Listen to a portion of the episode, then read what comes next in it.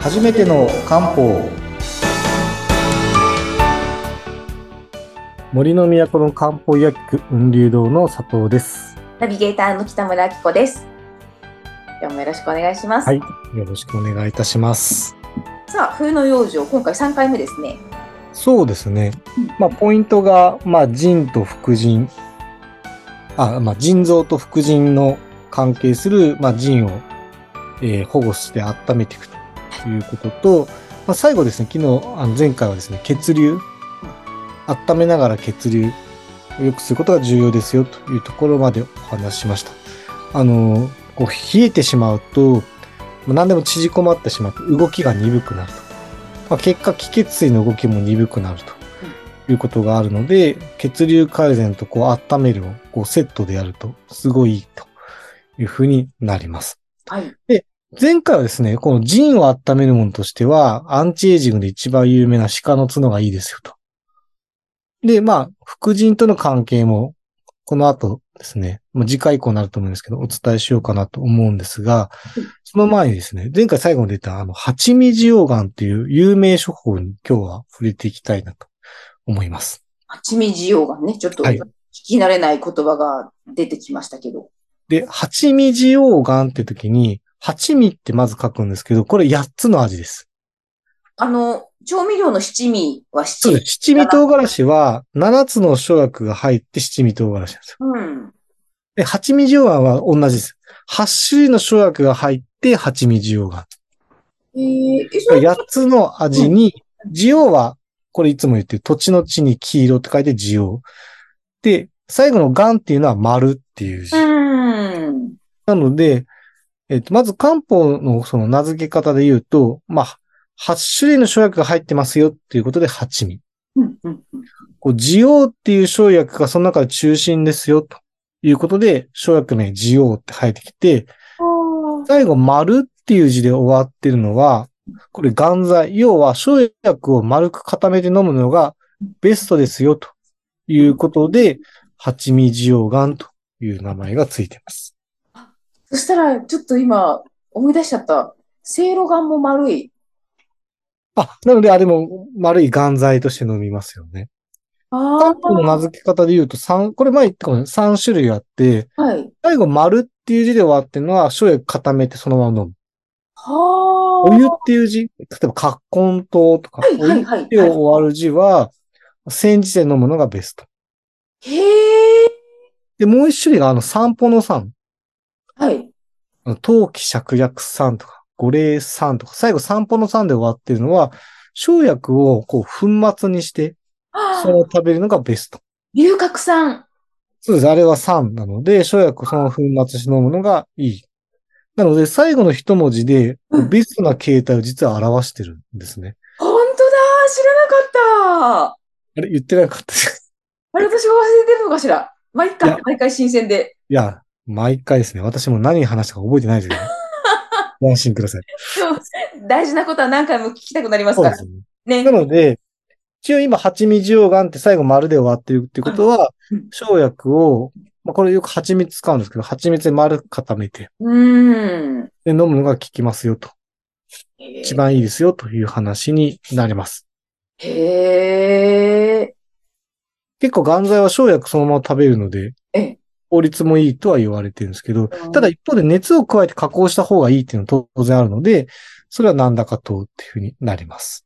うーん。で、当然、まあ、今言った通り8種類入ってるんですけど、あのーこれはですね、土地の地に黄色って書いて、ジオウという生薬。これが中心になってるんですね。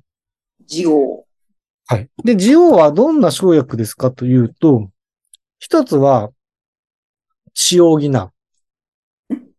血を補う。血を増やしてくあ血を増やす。はい、はい。る。貧貧血とかに。あはい、はい。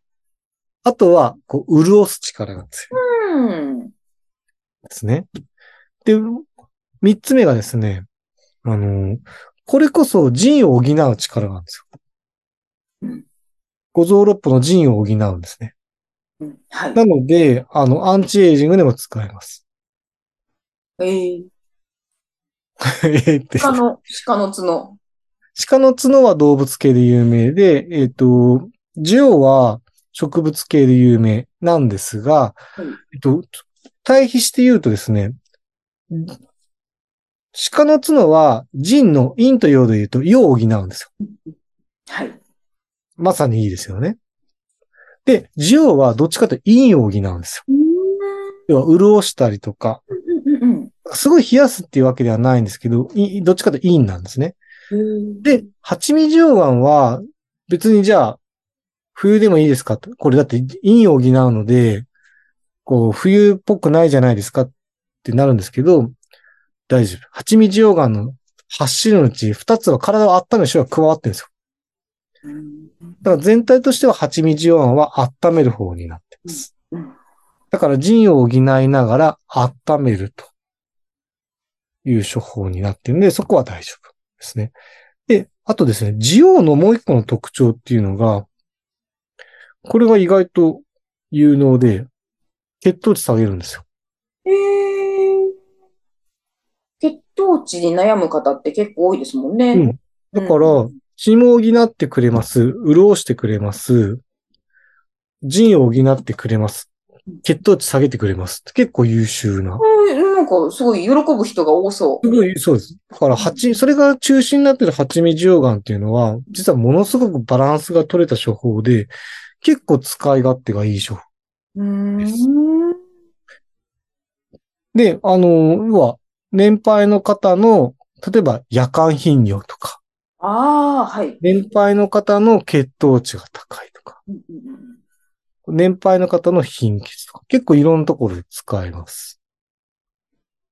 ですね。別に若い人が飲んでも全く問題ないんですけど、一応補人がついてると。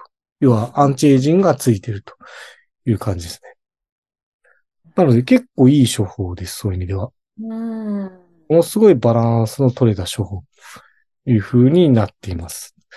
で、ここですね、ちょっと一般的なお話をすると、ちょっと問題があってですね、ジオウって、ちょっとわあまり良くないえお話で言うとですね、はい。胃もたれしやすいで有名なんですよ。い胃もたれ胃もたれ。えー、だから年配の方に飲んでもらいたいのに胃もたれしたら問題じゃないですか。そうですね。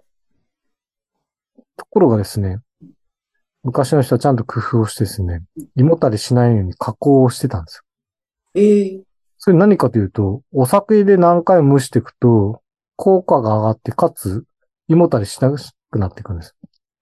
えー、だから品質がいい需要っていうのは、もうお酒で8回、9回蒸してるんですよ。えー、え、お酒で蒸すってどう、どうやるんだろ高蒸しして熟成させていくんですよ。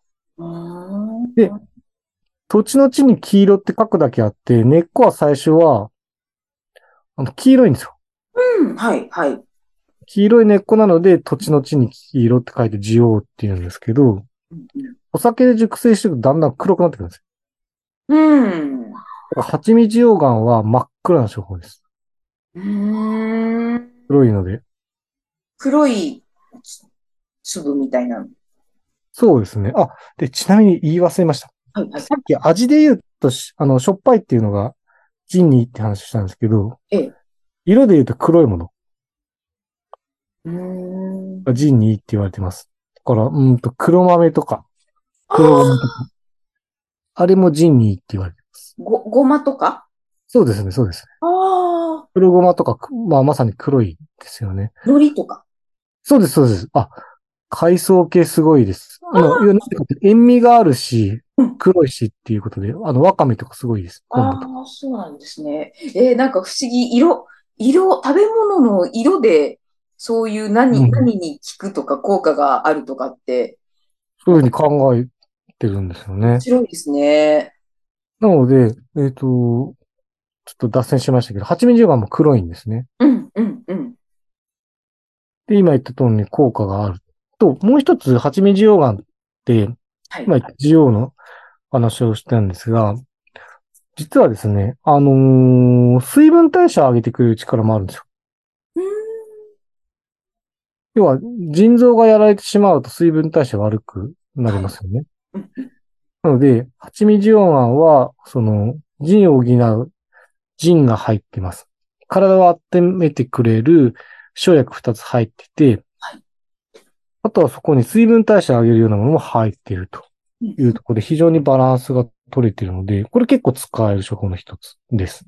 うんでもし可能であれば、あの、蜂蜜溶岩は、あの、粉末になってるタイプじゃなくて、岩剤、要は丸い粒々になってるタイプ使うのがいいですよ、という感じです。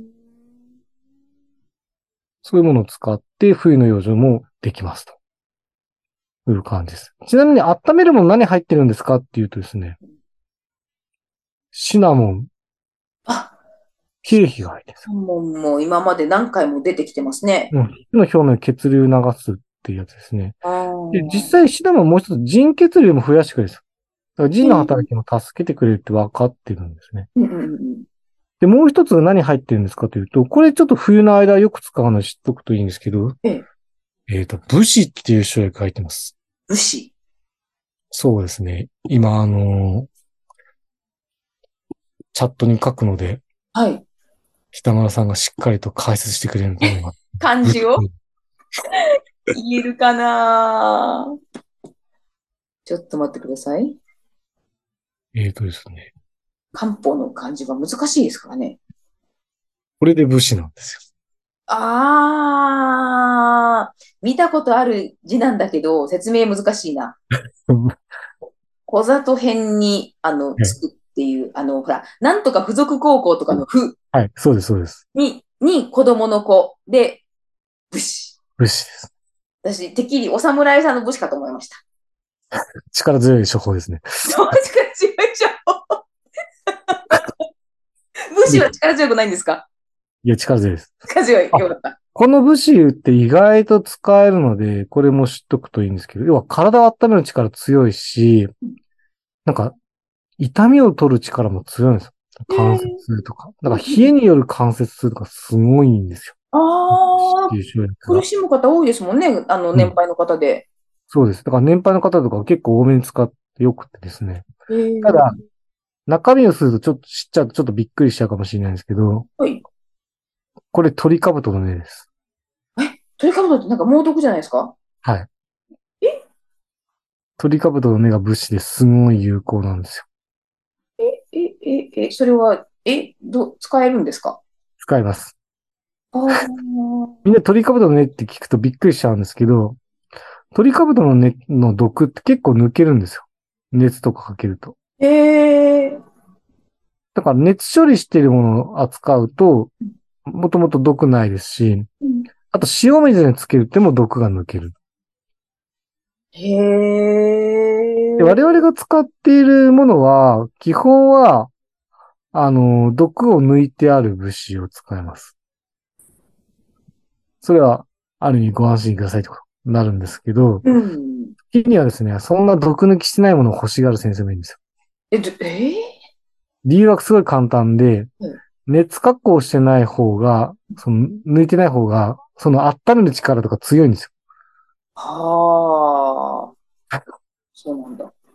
うん、別の生薬名つ、渦って別の生薬名作ったりとか、うんまあ、より強力なものとかあるんですけど、あの、私はちょっと、あんまりリスクは リスクかなと思ってるので、うんあの、最初からもう毒抜きをつ、使い、毒抜きされてる武士を使うんですけど、ええ今言った通り武士って熱を加えると毒なくなるので、うん煎じ薬で使ってあげると、あの、毒抜くんですよ。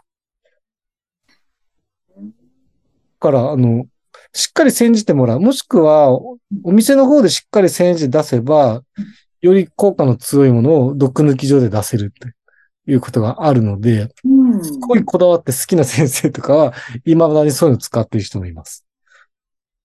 しっかり管理しなきゃですけどね。そうですよね。うん、なんかトリカブトって、ちょっと怖いイメージがありますね。ただ不思議なのは熱を加えてあげると、毒はなくなるし、さっきも言ったように体を温める力とか、痛みを除く力がすごい強い。そうなんだと。ってもいい生薬になるわけですよ。熱を加えてあげるだけで。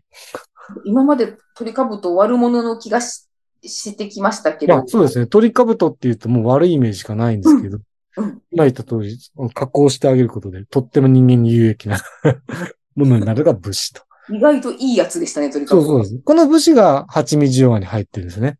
へまあー。結果、その温めるシナモンと武士が入ってるんで、蜂蜜溶岩としては、あの、最終的に体を温めるもうんのに。なると。しかもバランスが取れてると。うんいうことで、非常にいい、いうものなので、ここもぜひ活用してもらいたいですね。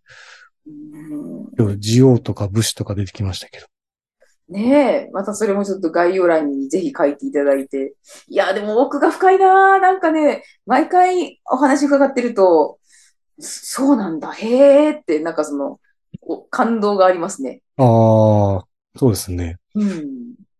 で、次回は、えっ、と、まあ、ちょっと冷え性の、はいあの、まあ、場所によって、あの冬は陣付近が冷やされる、冷やしされるやすいっていうのがあるんですけど、はいちょっと全体的に冷えによって、ここの場所が冷えとこれとか、ここの場所が冷えとこれっていうのを、まあ、せっかくなので、ここで一回まずまとめちゃおうかなと思います。